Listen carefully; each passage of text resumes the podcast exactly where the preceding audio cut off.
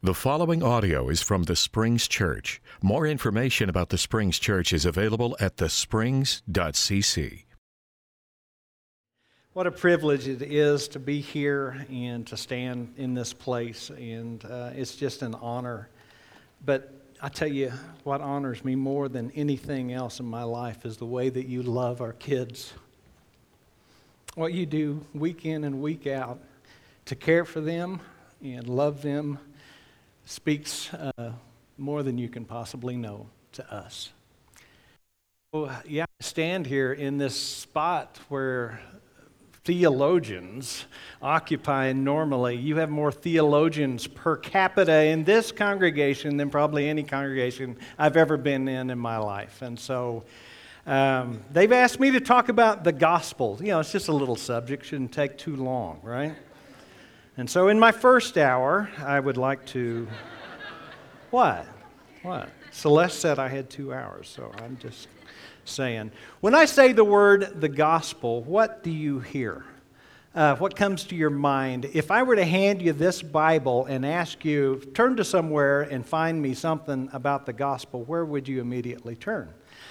Uh, you'd say, well, Larry, the Gospels, duh, you know, that's why they're called the Gospels. Um, but often we have the idea that a few simple scriptures sum up what the gospel is. John 3:16, for God so loved the world, he gave his one and only begotten son. There you go, that's the gospel. But most of the time, our view of the gospel is centered in the idea of our sin, Jesus' sacrifice, and the atonement that was purchased for us on the cross of Calvary, right? That's where it, it centers. But uh, and, and, when we have this tendency to look at Scripture, but it's really so much larger than that. And we have a, an idea that we take these glasses and we kind of read this Bible through the lens of how is this all about me?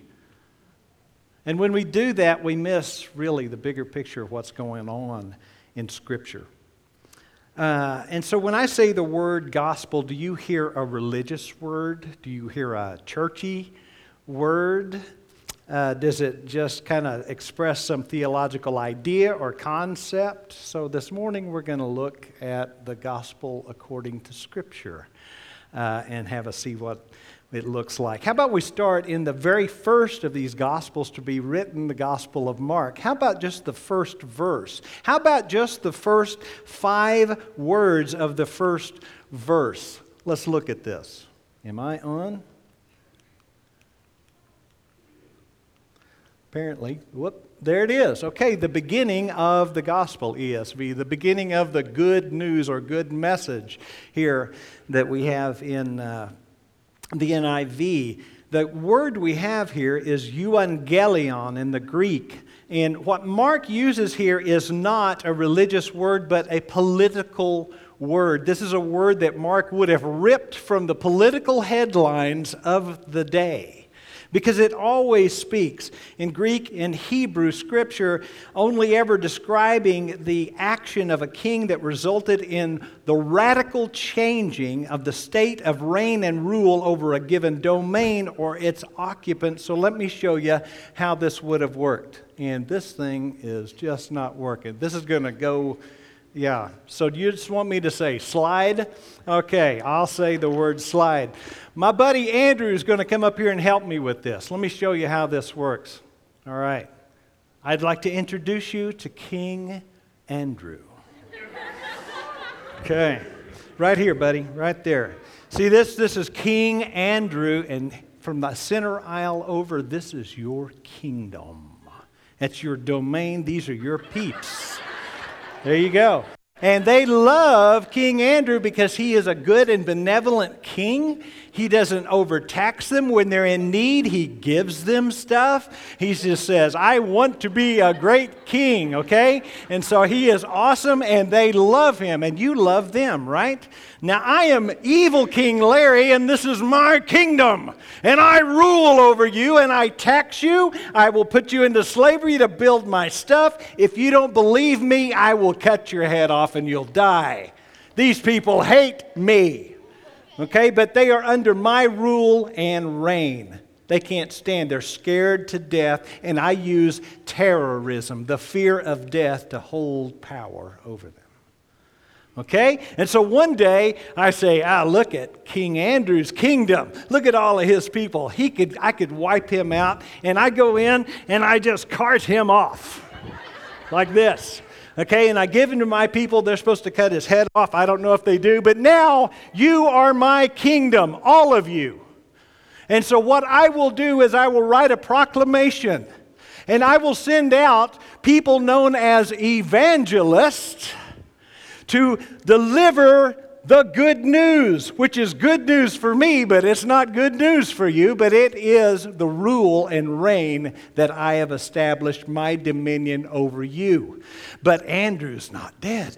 He rebuilds his armies and he comes back, and oh no, there's Andrew, and I run. Okay, but he defeats me and drives me off, and he cuts my head off, or has somebody do it because he's so nice, he wouldn't do that, right?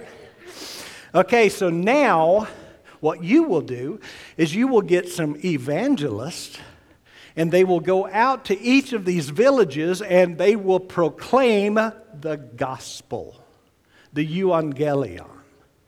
Okay? And all that is, give him a hand. Aren't you awesome? Thank you. So, all that is left to do is to repent and to believe the gospel. Okay? Easy for you guys, not so good for you because you remember how mean I am. I may not be dead. Okay? And so the evangelists come and they proclaim, and you're like, I don't know, he's still pretty mean. We're used to living in this death and destruction. We don't know how to live in freedom. But here's the problem slide. Okay? So the truth doesn't change just because you don't want to hear it. Okay, and these guys at the bottom had a real problem with this. The wrath of God is being revealed against the godlessness of mankind because all men know of God. God has made it clear, right? This is what Romans 1 is about. And what they do is suppress the truth by their wicked slide. Okay? And so let's look at the first words, uh, the, the, the rest of this, about Jesus, the Messiah or Jesus the Christ in the Greek, okay? So the, uh, what, what does that mean? It means the anointed one. It is a title. I have news this morning. Christ is not Jesus' last name. Did you know that? It is a title, it is a kingly title. In Hebrew scriptures, the word Messiah is always used of priests and kings, but mostly used pointing to a future leader who would be both priest and king, and then it finishes Son of God. Yet some early manuscripts omit that as if this title is enough to convey the idea. And then Mark goes on. It is written. Where else would it be written? The prophet Isaiah. I will send my messenger ahead of you who will prepare your way. So here comes John the Baptist, and he says, I'm not the one, but the one who comes after me. I'm not even worthy to untie his shoes. I baptize you with water, but he's going to baptize you with the Holy Spirit. Okay? And so, uh, slide. Uh, at that time, Jesus came from Nazareth in Galilee. He was baptized in the Jordan River. Just as Jesus is coming up out of the water, he saw heaven being torn open and the Spirit descending on him like a dove. And a voice came from heaven and said, You are my Son, whom I love. With you I am well pleased. What do you think? Are these just random words? Is this God saying, hey, everybody, I'd just like to introduce you to God Jr.? I don't think so. Here, God's words are packed with echoes from the Hebrew scriptures. So let's break verse 11 down here. This first line is from Psalm 2. God presents or promises this king who would come and do two things. What? He would rule and he would confront evil among the nations. Slide. Uh, why do the nations rebel? Why are the countries devising plots that will fail? The kings of the earth form a united front. The rulers collaborate against the Lord and his anointed one. They say, Let us break their chains, throw off their shackles. The one enthroned in heaven laughs in disgust. The Lord taunts them. He angrily speaks to them and terrifies them in his rage, saying, I myself have installed my king on Zion, my holy holy hill, the king said, I will announce the Lord's decree. He said to me, You are my son. This very day I have become your father. Does Jesus ever call himself in Scripture the Son of God? Yeah, absolutely. Even demons call him. Everybody ends up calling him that. But what does he call himself more often than that? The Son of Man. In fact, 106 times in the gospel, Jesus refers to himself as the Son of Man. You ever wonder why that is? Well, here is why. Slide. My vision at night, Daniel says, There before me is one like a son of man coming on the clouds of heaven. He is given authority, glory, and sovereign power. Who has authority, glory, and sovereign power? God alone. These are divine attributes that only belong to God. Jesus has them, and what happens? All the nations, all the peoples, every language worship Him, and His dominion. His kingdom will be an everlasting dominion. It will not pass away. His kingdom is one that will never be destroyed. Jesus invokes this title, this kingdom title, and position 106 times this is not God Jr. 106 times Jesus says, No, I am God in the flesh. Hebrews chapter 1, slide. In the past, God spoke to our ancestors through prophets at various times in various ways, but in these last days, He has spoken to us by His Son, literally in Son, incarnate, in person.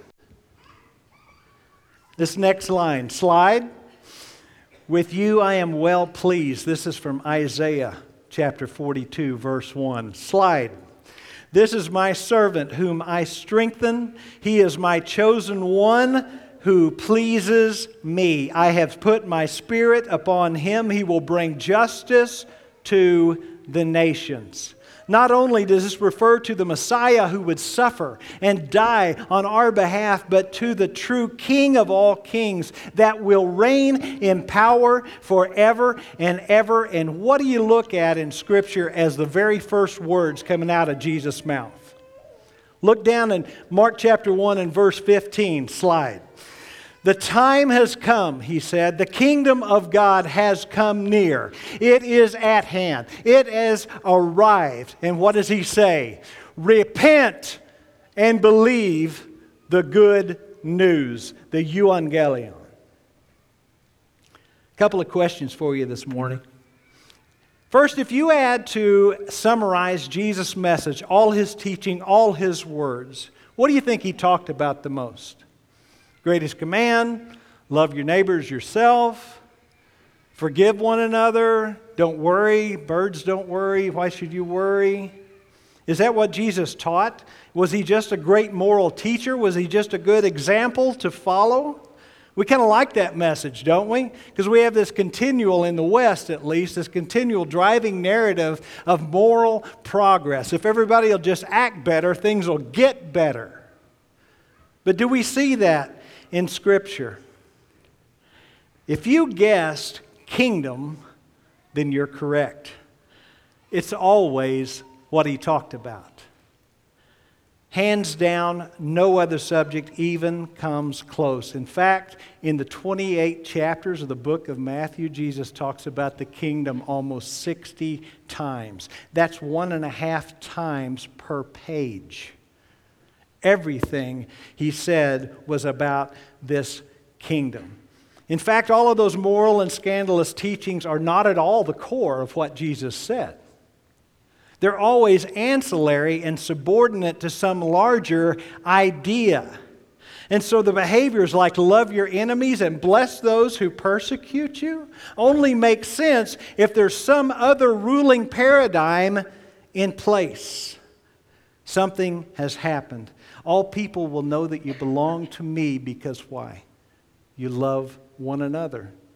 John 13:35 it's not merely an example this is a command to all who would enter the kingdom our life in Christ is not imitation our life in Christ is participation of his life in us the hope of glory so, what about this word kingdom? We usually think about a geographical place. From this border to this border, this is my kingdom. We outlined that in this room. Is that what that means? Not necessarily. In Hebrew and Greek, it's always about the action of a king. Let's break down the word kingdom, okay? King. We know what a king is, we know what a king does. What about this suffix, dum? Comes from the word domas okay? And it refers to dominion or power or authority or a state of being. We use it in words like freedom, stardom, martyrdom, okay? That's what all that means. It is not geography, but it's a present state of reality. Second question Where does all this kingdom language start in this Bible? Right here in Mark? Somewhere in the Gospels? How about the first page of the first chapter of Genesis? Right here in chapter 26. Slide. Then God said, Let us make mankind in our image. This is the beginning of the biblical basis of the doctrine of the Trinity. We see this plurality or triunity where we get the word Trinity. God is one in three persons. Let us make mankind in our image so that they may rule. Kingdom language. Do you see that? Over the fish and the sea and the birds of the air, over the livestock, over the wild animals, over everything that moves on the ground. So God created mankind in His own image. In the image of God, He created them, male and female. He created them. He blessed them, and He said, Be fruitful, increase in number Fill the earth and subdue it like it's been placed under your feet. Rule over the fish in the sea and the birds in the air, over every living creature in the ground. Now, what does that mean? You get up in the morning, you go out in the front yard, and you see a flock of birds and say, I rule you. Or if you're a manager at Starbucks, do you walk in and you're running your crew and say, I rule you guys today? No, you understand that you're subordinate to somebody else. And that person is subordinate to somebody else. We are to reflect the rule and reign of God's image in our life. We are made in His image, and He has given us a royal task to be caretakers of His creation. He is the King, and we reflect that authority in our life. Now, look at this, verse 31. Slide. God saw everything that He made, and what was it? Very good. In the beginning, who defined what was good and evil? Man or God? God set the definition of what is good and what is evil. So there they are in this perfect place, in perfect relationship with God and perfect relationship with each other. They are naked and not ashamed, and it was very good. So, what went so horribly wrong? In Genesis chapter 3, well, there's this tree of life, there's this tree of the knowledge of good and evil, and there's this non human serpentine creature that represents rebellion against God, defiance of everything. And so we have this set up, and we, we, we look at this, and it's something we like to call free will or the freedom of choice. And he holds out this freedom of choice and says, No, God's wrong. You won't surely die. Instead, you'll be like God, having the power to decide for yourself what's really good and what's really evil. And in that moment, the only thing created in the image of God, these bearers of this imago Dei, seize that power and that control for themselves and all of a sudden they realize they're naked. and they are ashamed. They have gone from being completely God aware to become completely self aware. The rule and reign in their life has been radically altered. Now they are under the control of the power of sin and death. Going on to Genesis 4, what I like to call the Cain Project. Cain murders his brother. He tries to cover it up. God casts him out. What does Cain do? Well, he immediately goes and builds a city, his own little kingdom, which became quickly evil and corrupt. His sons do the same thing, all of which become evil and more evil and more evil than the last. And we finally come to Genesis 6, and God has had it up to here. Slide. God saw how great the wickedness of the human race had become on all the earth, that every inclination of the thought of the human heart was only evil all the time. There's nothing else but evil. So the Lord said, I will wipe from the face of the earth the human race I've created, all the animals I regret that I've ever made them. So God says, No more. Now I am going to decide what is good and evil, and our sovereign God did it. He wiped evil from the face of the earth, but, slide, Noah found favor in the eyes of the Lord. So the story continues. And so here we go to Genesis 9. They land on the ark. God makes a covenant with Noah. There's a rainbow, and he says, I will not bring my wrath again until the last day.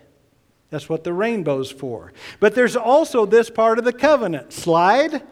He says, I will now demand an accounting for the life of another human being. Whoever sheds human blood, by humans shall their blood be shed. Why? Because they're created in the image of God. God has made mankind. Here's this Imago Dei once again. We are bearers of this royal image bearing a royal task, and God says there is now a new reign and rule over humanity. But here we go. Noah lands, he plants a vineyard, he makes wine, he gets drunk, he gets naked. His son Ham sees him. He casts him out, dividing father against son and brother against brother. And then in chapter 10, what do we read? This table of nations so Noah's sons build all these cities, kingdoms, nations, cities, places like Sodom. You know what went on there, right? Places like Babylon, evil upon evil, killing and distorting the very image of God. And here we come to Genesis 11, the Tower of Babel. Genesis 11 and this Tower of Babel is really this iconic culmination of the fall that happened back in Genesis 3. Slide.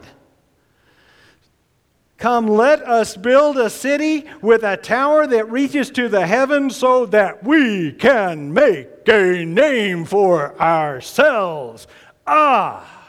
And this Tower of Babel represents really one giant, iconic, up yours, God, from mankind. And it stands as a symbol that leads and foreshadows this first world superpower that is going to be Egypt. And so God says, Nope, bing. And he scatters them through language to protect themselves, to keep themselves from destroying themselves. But the story continues. We flash through all of these uh, chapters to God's covenant with Abraham where God did what He did in the very beginning. He creates a people where there was no people who would share His rule and reign by submitting to His sovereign rule and authority.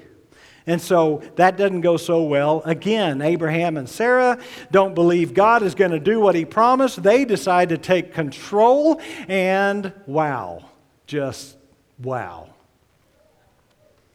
And so this entire nation of Israel ends up in bondage for 400 years to Egypt, the world's first superpower, just like God told him it would happen when he made the blood covenant with Abraham in Genesis 15. We blow through the remaining 35 chapters of Genesis, the first 10 chapters of Exodus. A whole lot of really wild stuff goes on that I'd love to talk about, but we don't have time this morning. And we arrive at Genesis, or Exodus 11, and this is the showdown between the kingdom of mankind and the kingdom of God.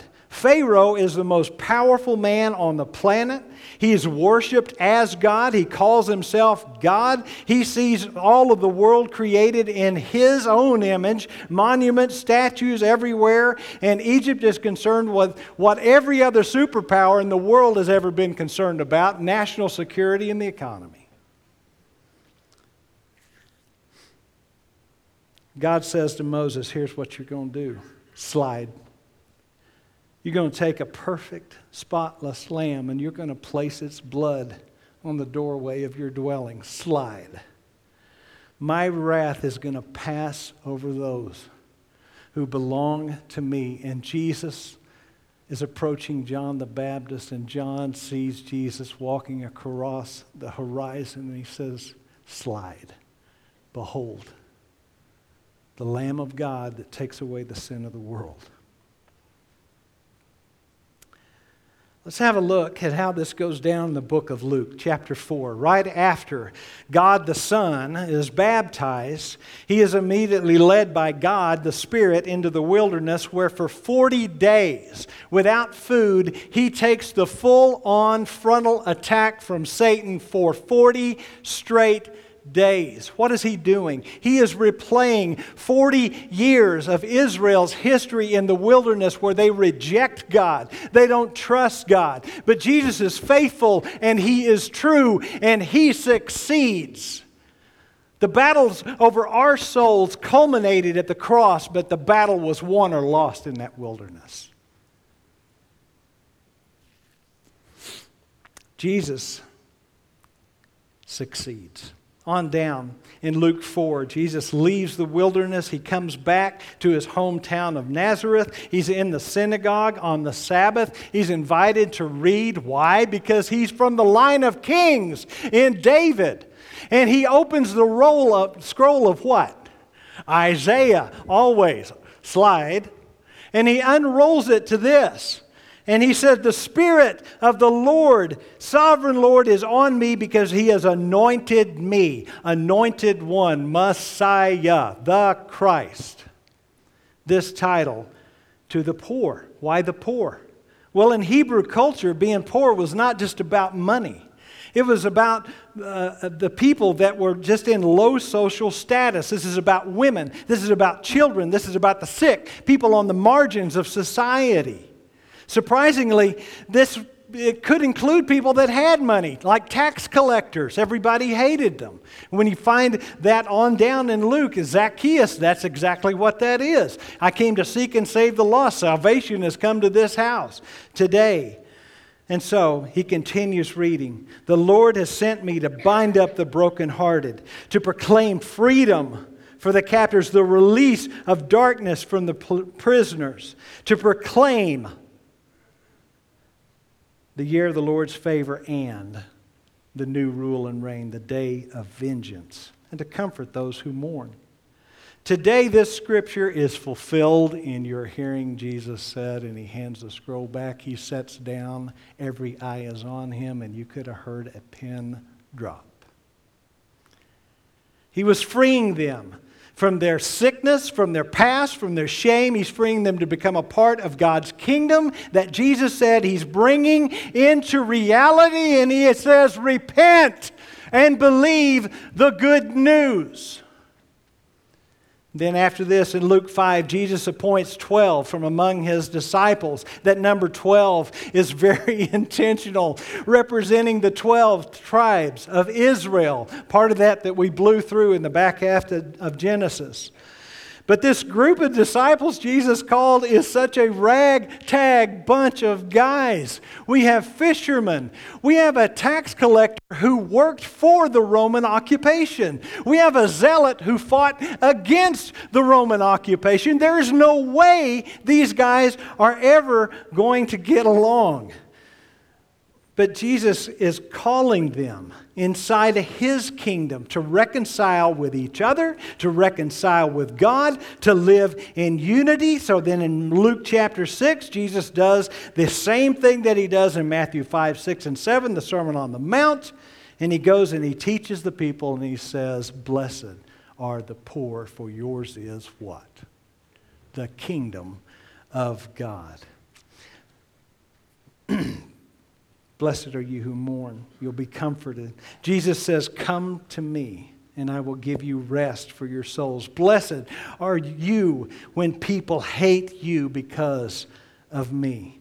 This is a radical teaching. It's an upside down kingdom. Jesus is telling his disciples to love their enemies, to be strangely generous even to people they don't like, forgive and show mercy. Jesus not only taught this, he did it. Father, forgive them, for they do not know what they do. And 700 years before this happened on the cross, God said, This is going to how it's go down. Isaiah 52, slide. Therefore, my people will know my name. Therefore, in that day, they will know it is I who foretold it. Oh, yes, it is I. How beautiful on the mountains are the feet of those who bring the good news. Say to Zion, Your God reigns. Isaiah 53 this proto evangelium, this first gospel, no less than 11 direct messianic prophecies in this one chapter. It begins with a question slide Who has believed our message? To whom has the arm of the Lord been revealed? Everybody. But who has believed it? Here is the truth and the reality of the established fact of the gospel. Slide. Surely he took up our pain. He bore our suffering he was pierced for our transgressions. He was crushed for our iniquities. The punishment that brought us peace was placed on him by his wounds. We are healed. The rule and sovereign reign of all humanity has been radically altered. And this is the good news. Colossians 1, slide.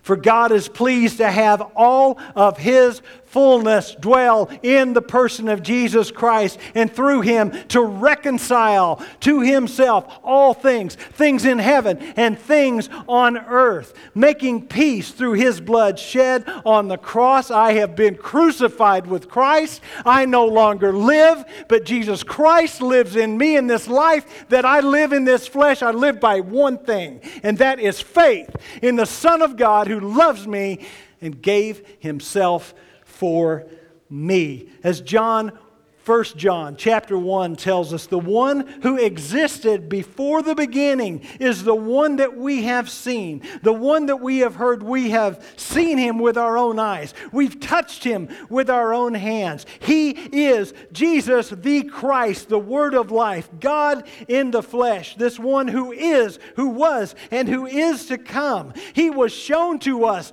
We have seen him, and now we testify.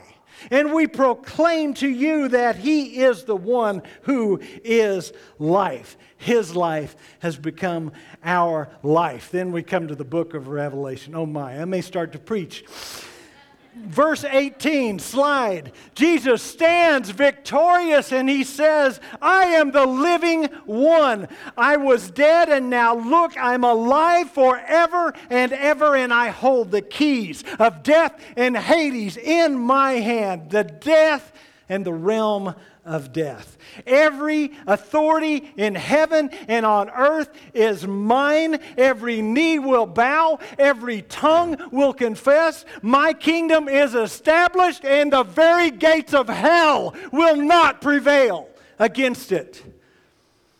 Jesus stands before us and says, Look at me. I am the way, I am the truth, I am the life, and there is no other way. Do we realize who this is? This is the great I am standing before us, holding out this word of life and saying, Come to me. Jesus goes on in Revelation chapter 2, and he addresses seven churches in Asia. And he begins with the church of Ephesus, and he says, I know your deeds. You guys are playing church great, but I have a big problem with you. You just don't love me anymore. Return to your first love. Remember the height that you have fallen from. Whoever has ears, let them hear. Chapter 3, the church at Laodicea I know your deeds. You're lukewarm. You are apathetic. You say, I'm rich. I've acquired wealth. I don't need a thing. You don't realize that you're poor, pitiful, blind, and naked. Let me ask you can you be spit out of the mouth of God and still be okay? Does poor, pitiful, blind, naked, and wretched sound like salvation language to you? Jesus is pleading with us to have ears that hear and eyes that see. He says, Repent and believe the good news. What's the gospel?